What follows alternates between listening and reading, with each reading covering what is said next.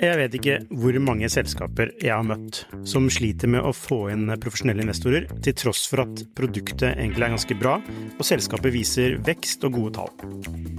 Hvis det er én ting de proffe investorene er på utkikk etter, i tillegg til at du bygger et bra selskap, selvfølgelig, er hvordan du håndterer dine aksjonærer, eller ditt såkalte captable, som det heter på startupsk. Et ødelagt captable setter rett og slett en stopper for selskapsutvikling. Unlisted.ai gjør det mulig for selskaper å håndtere aksje- og opsjonsprogrammer, aksjeeierboken, captable og det meste av rettigheter inn mot aksjene i selskapet på ett sted. Prøv unlisted.ai sin gratisversjon i dag. Hei, kjære lytter. Jeg er Lukas i Skifter. Nå vil du høre vår første episode i vår nye serie Six Months to Start a Startup. Det er en podkastserie som følger gründer Christine Steinsvold på veien mot 10 000 brukere.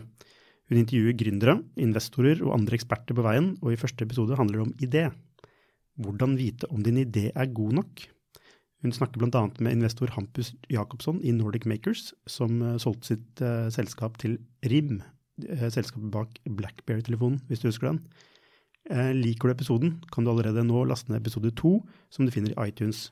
Podkasten heter Six Months to Start a Startup, altså Six Months to Start a Startup med tallet seks. Men først, første episode.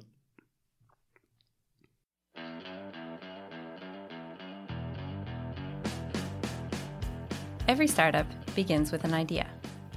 A lot of people will tell you that your idea isn't worth very much because it's all about the execution. But I realized from the very first meeting that I ever had about my startup idea, Listfully, from now on, this idea was going to define who I was. This idea would be with me all the time. Under constant scrutiny, challenged, I'd have to explain it a thousand times. And each time I'd be wondering does this person get it? Holding my breath, trying to read in their eyes if they believe in it, and if they relate to the problem. Wondering do they think my idea is awesome or that it totally sucks? I mean, everybody has an app idea, right? They say to be the founder of a successful startup, you should probably be a guy in your 20s with a computer degree living in or around Silicon Valley. I'm none of those things. I'm Christine Steinsholt. I'm a 39 year old single mom living in Norway with no tech experience and no money. All I have is an idea and an MVP and six months to start a startup.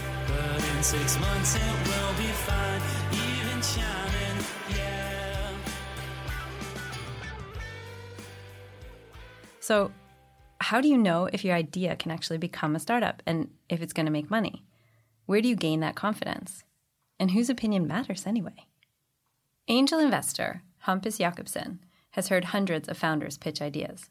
He's based in Stockholm, Sweden, and is the head of Nordic Makers, a group of top Nordic angel investors working to be the most founder friendly investors for early stage startups in the Nordics. Since selling his mobile UI company, TAT, to BlackBerry in 2010, he's invested in over 50 companies. He made time on a Friday night, past my bedtime, to hop on a call and tell us how he defines a good startup idea. I don't think an idea needs to be original at all, honestly. Okay. I think that the tricky thing is that you need to build something which is fundable. Um, so essentially, there are three kinds of businesses. You can build um, a, a, like a lifestyle business, and that's that's that like one category of business. Then you can build a business which is like the way you could look at a real estate business or something where it's like you're building an empire and it's going to give good dividends or anything. And then you can build a, a, a vc fundable uh, exponential growth kind of company. And um, there are three kinds of investors. So the first one lifestyle business is the only investor that can do that is you like anything from you get the cafe on the corner to like you running a t-shirt printing company to you have a startup idea so those are completely unfundable by anybody but yourself. Then the second category uh, um, are people that want dividends or like safe money back kind of ideas. And and then the third idea are startup ideas, which I would say that startups are. And most people confuse these three and put startups in all of these buckets. So startups for me are exponentially scalable businesses, which means that they're going to burn an amazing amount of money and do crazy impact. And they will need to reach um, like hundred million dollar plus annual recurring revenue. Um, and if they don't, then the, the VCs won't touch them. And the thing that that rolls back to is like, does an idea need to be unique? No, it just needs like if it's fundable, it just needs to fall in the third category. But that also means that if you have if you do something that someone else already done, and it's nothing new to it, then you probably won't be able to reach that. Um, so I think that, I mean, there, there's no point in an idea being new for newness sake at all. Um, so, and I think that honestly, I think some people who, I think you should avoid when you pitch. I think you should avoid saying stuff that it's new or creative or blah blah blah anything because that's not a value in its by itself at all, actually. I was also curious about Hampus's position on how unique an idea has to be. Does it have to be something that nobody's really ever done before? Or is everything kind of just a remix anyway? So, putting it this way, I think that you need to solve a problem better than someone else is doing it, and not slightly better. Um, so, if you're an author of a book or you're an artist or something, um, that means that you can create a hundred million, hundred million dollar per year kind of business. I mean, if you're whatever, Justin Timberlake or whatever. But uh, um, those kind of companies uh, or ideas have an extreme power distribution, which means that you have to be like the absolute top one to ha- have a chance. And startups don't. Startups, you have a massive amount of ones to get there. So if you're creating a company where there can only be one or two or three, uh, like per year or per season, that can be that good, then the risk is too high. So you, new and uniqueness in an idea is is the problem solved? And then a lot of problems aren't obviously solved. Like let's say that you're creating a, a new home security system. Well, people have home security, but people still feel unsafe, maybe, and therefore it isn't solved. Um, and I think it's not solved as long as people consider it to be a problem. And there's so many problems. And I mean, you don't have to cure cancer. There are so many things which are essentially not solved for people.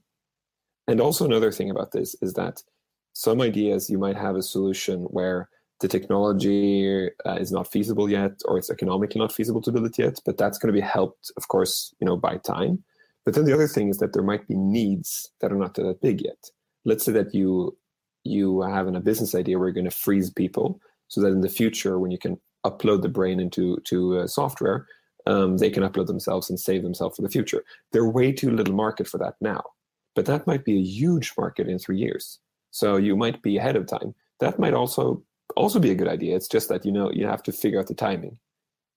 Hmm. Um, but do you think that like like you were saying, there's three different types of business, and like it's a lot of people think that their type of business is a startup when it probably doesn't really fall into that category. Mm-hmm. But do you think that too many people are trying to stuff their idea into the startup box so that they can get funding so they can just have the money to actually build what they want to build? Absolutely. And I think that a lot of people who invest in companies are not understanding the difference between these.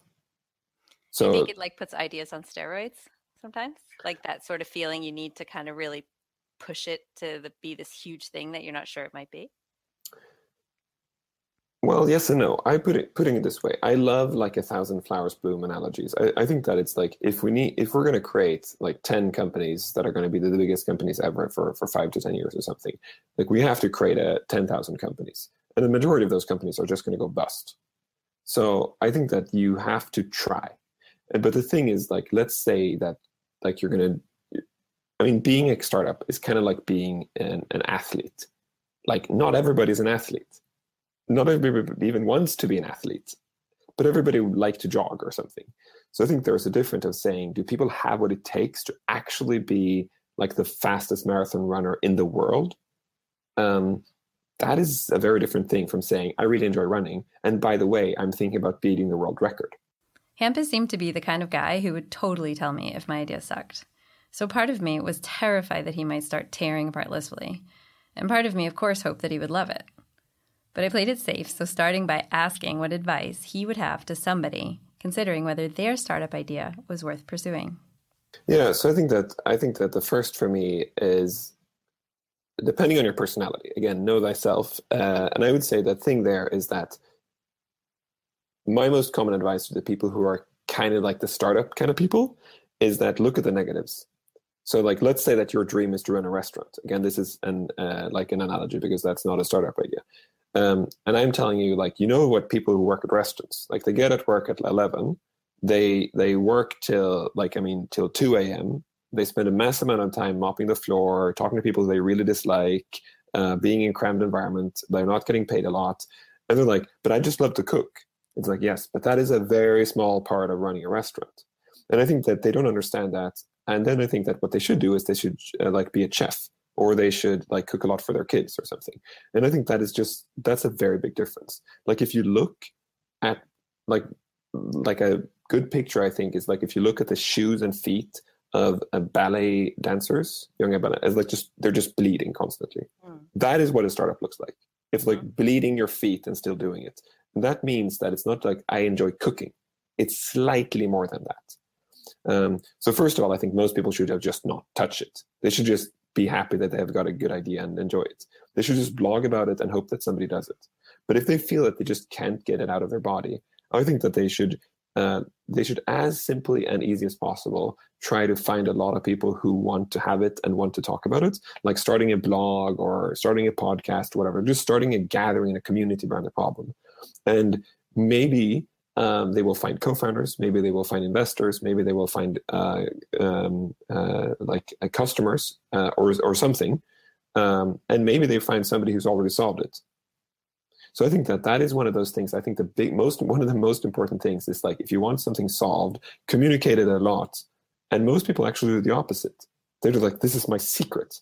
But it's like it's not your secret. You should just communicate the crazy of this. When i started to take my idea more seriously as a potential business everyone that I knew from outside the startup world would tell me to keep it a secret, get people to sign NDAs, and be careful who I talk to about it. But I quickly found out that startup people see things totally differently. No, exactly. I think it's amazing that uh, the people I met in corporates who who then become a startup, they say, um, I don't know if I can tell other people. And I say, tell me a day at your corporate job where you didn't spend like days and weeks and hours and minutes and trying to persuade a colleague to do the thing you believed in and that they never did it, right? and there was like, that's my day job. That was like my like 24 7. Yes. So why do you think they would steal your startup idea now? You can't get other people excited about stuff. Why would they steal it and run with it? And when people hear that, they're like, oh, wow, that's an interesting point if you have a product that's really vulnerable to like a you know somebody turning it into a feature does that make you have to move faster or do you just have to keep your pace and and you know just do as you would do? I think it's a very good question. I think that a lot of things you can't stress. Uh, but i do think that my favorite analogy about running a startup and i think that is a good analogy for many parts is as if you jump out of a, of a cliff with a package that contains all the things that you believe to be parts of an airplane and you're going to assemble that airplane and learn to fly it before you hit the ground. So i think that that means will you work in panic? Like do you need to be stressed? Do you going to feel that your feet are burning? Yes. You're going to be in utter panic. But there are going to be part of your journey where you won't just open the box while in midair flying uncontrollably because then you're going to lose all the parts. So like you need to know like when should i panic like of course you should be very very stressed but you shouldn't paralyzed panic or do anything stupid which is of course very hard. It's very easy to say but very hard to do right this podcast is made possible by communication and technology company Itera. Itera is one of the most innovative companies in Norway across all industries. If you're looking for a career in a tech company that thinks differently and moves quickly, go to itera.no. That's I T E R A dot N-O. As I started to get more involved in the whole startup world, I met like this awkward phase in my own relationship with my idea. Listfully is a platform where you can make digital wish lists of anything you want and share them with family and friends. So, in a way, we of course have a commercial side because we direct people to buy stuff. And then in another way, we also have a do good side because hopefully people will be buying the right stuff instead of the useless crap we normally buy each other in gifts. So, the do good stuff, like reducing the amount of plastic, like creating a way that small businesses and local communities can gain new business. Those are things that I truly, genuinely believe in and think we can help with, especially on a large scale if enough people start using it. But also, at the end of the day, we want to make money by helping people sell more stuff. And coming from the corporate world, that seemed pretty standard. But the more time I started to spend in the startup world, the more pressure I felt to really play up the whole sustainability aspect and play down the commercial aspect. Thinking it seems to be that's what people want to hear, and like everyone else around me, seem to be changing the world with their startup. So, okay, so one day I pretty much cold called this investor that I had seen on stage at an event. And luckily, she actually found a half hour to talk to me about Listfully. I went into the meeting like not really knowing what I wanted to get from it. But I gave her my standard spiel, very focused on sustainability. She seemed like a nice person. So, what I didn't expect to come out of that meeting was this. The last thing she kind of said to me was she said, Stop camouflaging your ambition with sustainability. Not that the sustainability part doesn't matter as far as listfully, but she was like, you need to figure out why you are in this. She, you need to figure out why this is driving you, not for the reasons of what society thinks, or your family thinks, or your friends think, or your son thinks, but what's driving you, and that that's okay. And it's okay to want to be successful, and it's okay to want to make money, and it's okay to go out and say that. And I, I don't have to be ashamed of that and just make everything always about like we want to help the environment, we want to like do good, which we do. It's not that's not fake. But she was just kind of like just own it. Just go out and own it. And I guess it's making me cry because I think I've been ashamed to own that part of me and um think I feel like people will judge you if you say that if you're like, I want to build a company that's going to make millions of dollars, I feel selfish about that. So you have to say, I want to build a company that's going to cut back on waste. And that's true. I really, really, really do. That's genuine. But I don't know if I'm like strong enough to go out there and say, hey, I want to be the leader of a powerful company and, and make tons of money and and find meaning personal meaning in things that are also commercial. If anyone is bold enough to really own their idea, it's Cindy Gallop. Cindy is a Brit. She lives in New York City, and she comes from the field of advertising, where over the years she's won many awards for her bold work. Cindy gave a TED talk in 2009 that quickly went viral about a new company she was starting called Make Love, Not Porn, which is, in her own words, expanding an entire new industry segment called sex tech. Yep, I said sex on our very first episode. And porn. Anyway, I read an article with Cindy, and I literally dropped what I was doing to write to her. Cindy says that our biggest barrier, both in business and in life, is the fear of what other people think. This is something that I've always struggled with. So if anybody can help me find the confidence to really own my idea, it's got to be her. There is no such thing as a good startup idea. Any idea is only as good as its execution. There are many people who've had brilliant ideas and never made them happen. So all you need is the knowledge that you can make this happen. And by the way, the only person who can make things happen for you is you you know, there's there's a tendency in the startup world for there to be the very misleading impression that it's all about networking. It's all about who you know. And obviously, by the way, that can massively accelerate things. But at the end of the day, other people cannot make your idea happen for you. You are the only person who can make it happen. And if you know that you are very good at making things happen, which by the way, most women are, because we have to, we have to make things happen for ourselves, because in a world where the default setting is always male, um, it's a fact of life. Women have to work a damn sight harder to make anything want to see happen. You know, so if you know that you can make shit happen, that's all you need to execute on an idea. How do you find that confidence in yourself though? Like when like when you like just feel like crap, when you're just exhausted and you're like, I you know, maybe I'm not good enough, or maybe my idea is not good enough, or maybe they don't understand, or I'm not communicating it well enough. And I, I, find it gets easier as time goes on. Like in the beginning, I was more insecure about it, and now I've gotten so much good feedback, and we've seen, just sort of the results and we've seen customers and people say like oh thank you for making this and then it's like I, my shoulders can like kind of sink down a little bit and i'm more secure in just saying this is what it is and we like it but especially at the beginning i remember kind of going to events and startup events and you know people being like oh i'm making blah blah blah and i'm making blah blah blah and i'd be like yeah we're making a list like a little bit like kind of like ashamed of it because i felt like it wasn't as big or as cool or as awesome as other people's things. So what do you do? You, is there anything you ever have done where you've had that doubt yourself and kind of pushed yourself forward out of it? So two things on that. First of all i say to entrepreneurs what i say to everybody generally. Stay away from people and places and things that make you feel bad about yourself I think we maybe should hear that again. stay away from people and places and things that make you feel bad about yourself. Hmm. I realized very early on that Make Love Not Porn was not a VC friendly venture. Hmm.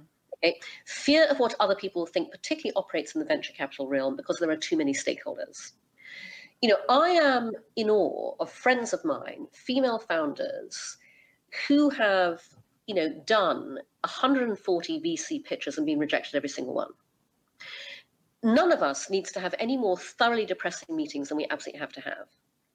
And so, if going to startup events makes you feel shit about your own idea, do not go to startup events until you feel about it. Okay? Seriously, stay away from the people and the places and things that are going to make you feel bad about yourself because you can't afford that. The only thing you have that will make your idea happen is your determination. If you don't believe in yourself, you might as well give up right now. Secondly, um, because obviously staying away from startup events is not an option um, for you know most entrepreneurs. Um, what I say to women is bullshit just as much as the men do. Because when there's men around you are telling you about their wonderful startup idea, they're bullshitting. Hmm. Now, I feel very confident telling women to bullshit because women go, "Oh my God, Cindy, you know, no, no, no, I can't do that." Eh, eh, I go, "No, no, no, no, it's okay. You know, I'm telling you to bullshit because I know you can't." And so you can you can do what you think is bullshitting, and trust me, you would have to go a very long way to bullshit at the same level men do. All you're doing when you think you're bullshitting is you're finally doing justice to yourself and your idea. Neither Cindy nor I were born yesterday. And for me, confidence is something that I've definitely had to work on and has maybe grown with age. Experience trying and failing, succeeding, and hopefully learning to trust myself eventually. But I always wondered why it seems like so many people my age are afraid to try new things. So I wondered what Cindy's recipe for confidence was. People ask me regularly, you know, Cindy, how do you get to be this confident? I go 57 years of living. basically. But I want to shortcut this process for younger women and, um, to, and, and for young people generally. And so, you know, one of the things I also recommend, and, and, you know, the advice I give entrepreneurs is the same advice I give to people in business. State your ambition hmm. with your startup.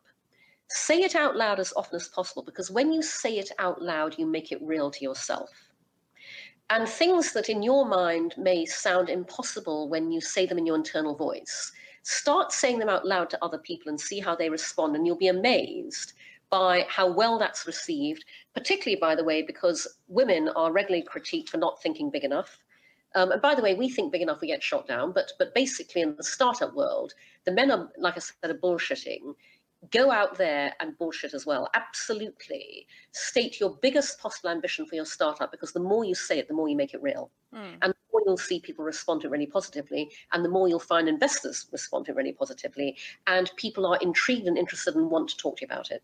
The day that I met with that investor, after sitting in my car in tears and driving home, I decided to go for a run, which I often do to clear my head. About halfway around my normal route, basically in the middle of a field, I had what I guess you might call a little epiphany. Okay, so I went for a run after my meeting with the investor, basically slash shrink, who told me today I needed to stop hiding my ambition behind the sustainability angle and doing good, and that it's allowed to to be commercial and I want to make money and want to build something big and not to make excuses for it. And I realized just the thing right now. Oh, by the way, I'm not just doing this to take a break. And I'm also right near an insane asylum, literally. So I'm hoping if anybody sees me, they might just think I'm a patient, which I might become. Stay tuned. Anyhow, I just realized something. I put myself down all the time. every time somebody says, I think this is so cool what you're doing, I answer with, well, we haven't done anything yet. Well, we might fail. Well, I've hedged by still having my job, or I live in a country of socialism, so I'm not really that scared. We'll always have health insurance. But, like, maybe I should just freaking own it. I don't know if I can because it's so foreign to my nature and sort of how I was raised with like values of humility and modesty and stuff like that. But maybe I should just try an experiment. So maybe what if like the next month, like the whole month of July, every time somebody gives cred or a compliment, what if I don't tuck it down? What if I say, yeah, you know what? This is freaking cool. This is awesome. We're going to do something wonderful. And people are going to want to work for us and people are going to want to use this. And it's a good idea. It's good enough. It may not be saving the world, but not everybody has to save the world to create something of value.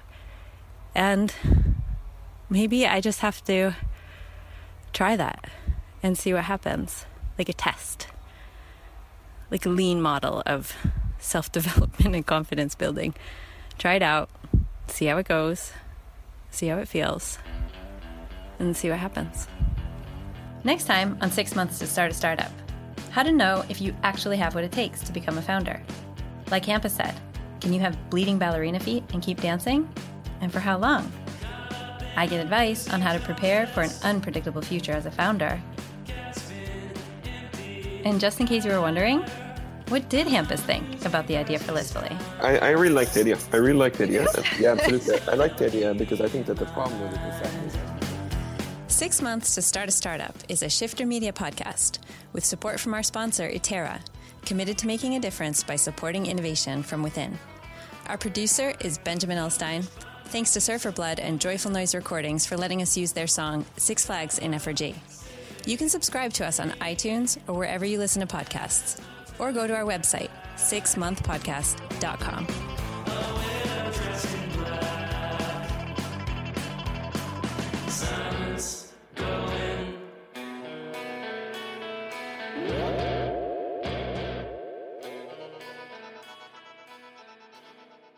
Hei igjen. Hvis du vil følge Christine videre, så søk opp podkasten Six Months to Start a Startup, med tallet seks, altså. Six Months to Start a Startup. På gjensyn, eller på gjenhør, som det heter her i podkastverdenen.